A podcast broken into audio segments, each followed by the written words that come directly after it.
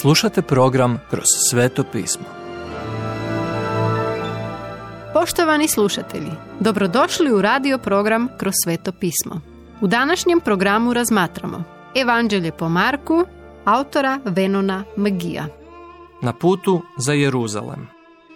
Kada se Isus posljednji put približavao Jeruzalemu, pristupili su mu farizeji u želji da ga uhvate u zamku, te su mu postavljali teška pitanja. Najprije su ga pitali u vezi razvoda.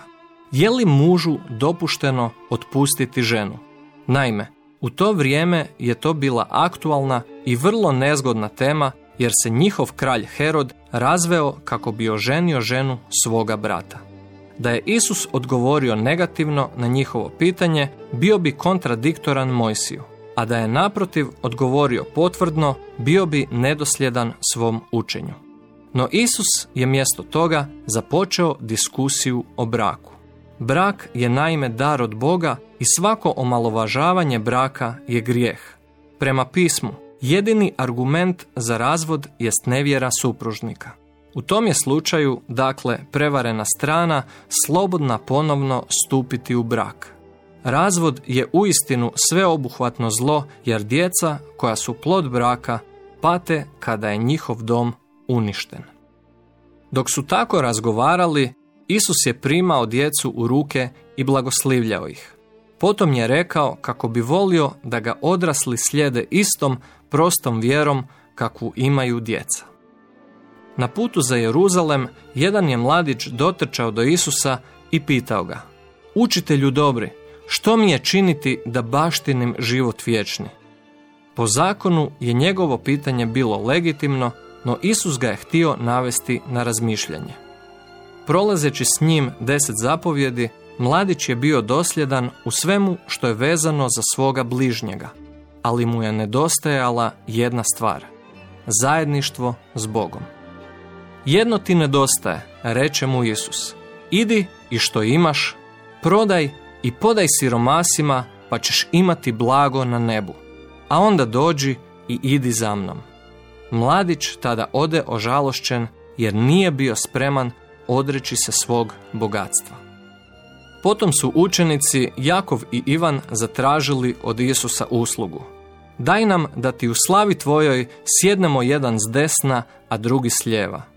Isus im je na to rekao, ne znate što ištete. Sjediti s Isusom u slavi znači patiti s njim ovdje. Svatko tko želi biti velik mora biti ponizan i sluga, kao što je to Isus bio. On je došao da služi i da dade svoj život. Bio je to posljednji tjedan Isusovog zemaljskog života. Iako su neki ljudi skovali plan da usmrte Isusa, drugi su mu pak iskazivali odanost i poštovanje. Potom je Isus poslao dvojicu učenika u selo da pronađu mlado magare.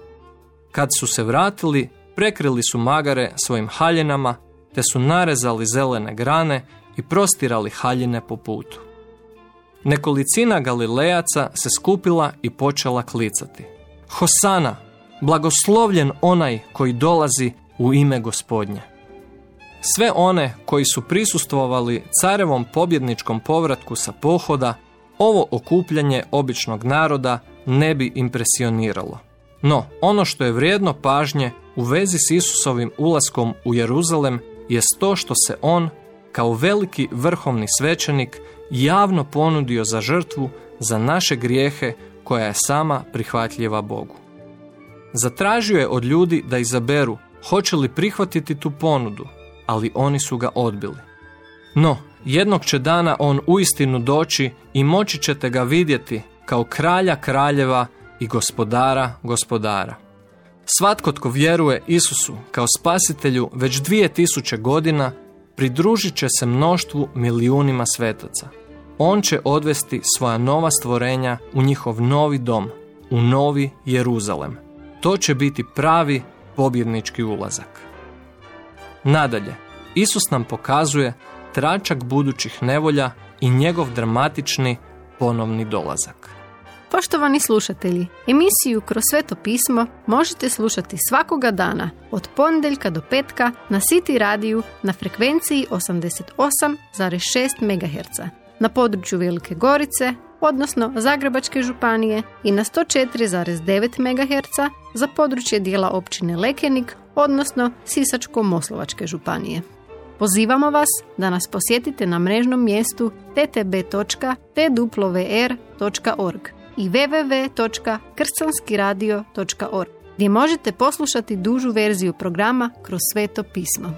Ukoliko nemate novi zavjet i želite besplatan primjerak ili nam se želite javiti, pozovite nas na 097 6358 284 ili nam pišite na e-mail adresu kršćanskiradio.gmail.com.